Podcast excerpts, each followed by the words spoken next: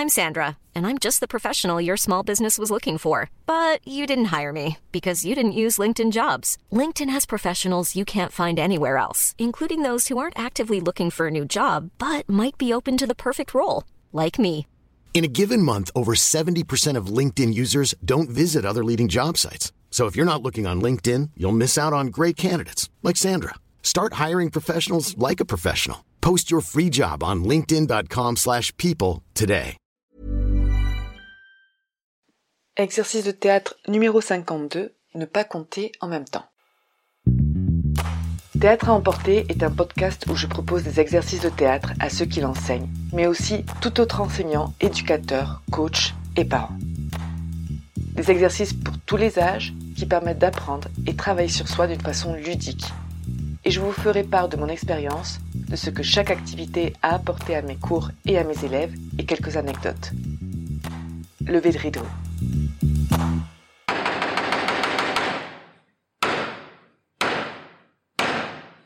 Bonjour. Alors pour cet exercice, nous allons avoir besoin de minimum de trois personnes.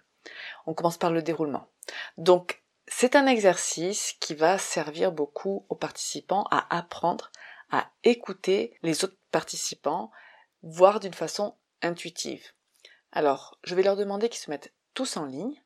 Donc, on va imaginer qu'ils sont 8, 5, peu importe. Et chacun devra à son tour lancer un numéro de 1 à 10. Alors, il n'y a pas d'ordre, je ne dis pas qui va commencer, mais ils devront arriver à compter de 1 à 10 sans savoir qui va parler et à quel moment et surtout sans parler en même temps.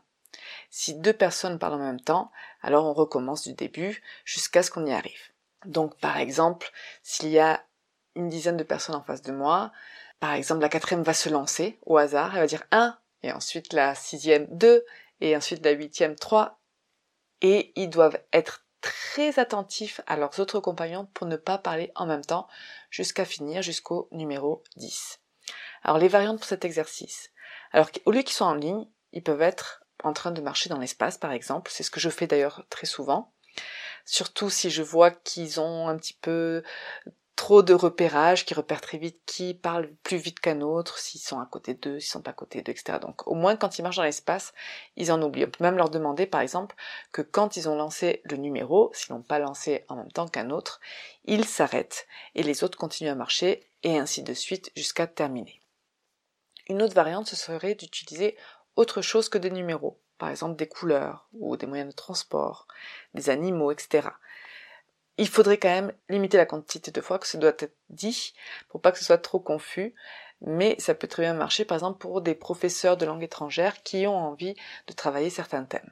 Mes observations durant l'exercice. Alors c'est un exercice qui demande pas mal de concentration, donc c'est parfait pour calmer le groupe, c'est parfait pour les faire atterrir et pour qu'ils soient dans le moment présent. Donc je le fais souvent quand il y a par exemple beaucoup d'agitation ou quand j'ai besoin d'avoir leur attention rapidement. Alors, le numéro 10 est bien sûr symbolique, hein, on peut choisir n'importe quelle quantité.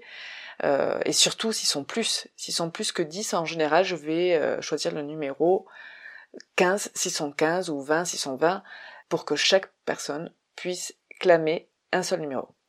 Alors cet exercice demande une capacité d'écoute et même d'intuition, comme je le disais tout à l'heure. Il faut ressentir ses compagnons.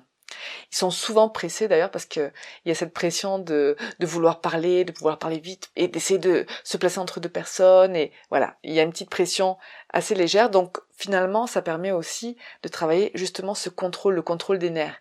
Il y en a qui sont très tranquilles, qui vont attendre jusqu'à la fin, qui vont pas être du tout pressés et il y en a plein qui dès le début c'est une mitraillette et c'est cette pression de bah, pas vouloir faire mal ou de vouloir parler le plus vite possible. Donc on voit un petit peu les personnalités comment elles se dessinent. Et ce sont d'ailleurs toujours les mêmes qui commencent à parler et souvent les mêmes qui terminent. Donc ça permet aussi de se rendre compte de qui prend des risques plus facilement qu'un autre. Euh, des fois, par exemple, si j'en ai un ou deux qui sont toujours les premiers à dire un, qui commencent immédiatement, je vais demander, par exemple, à celui qui dit toujours le premier un, de ne pas passer avant le numéro 3 ou 4. Voilà, pour mettre un petit peu de, de limite dans ça. Les mots-clés pour cet exercice sont l'écoute, la patience et être dans le moment présent. Bonne chance, ça paraît facile mais ça l'est pas tant que ça. Et je vous dis à très bientôt.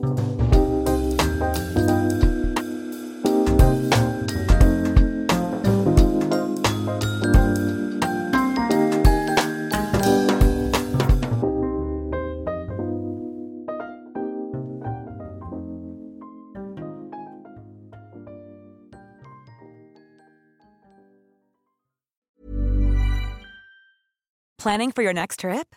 Elevate your travel style with Quince. Quince has all the jet setting essentials you'll want for your next getaway, like European linen, premium luggage options, buttery soft Italian leather bags, and so much more. And is all priced at 50 to 80% less than similar brands. Plus, Quince only works with factories that use safe and ethical manufacturing practices. Pack your bags with high-quality essentials you'll be wearing for vacations to come with Quince. Go to quince.com/pack for free shipping and 365-day returns.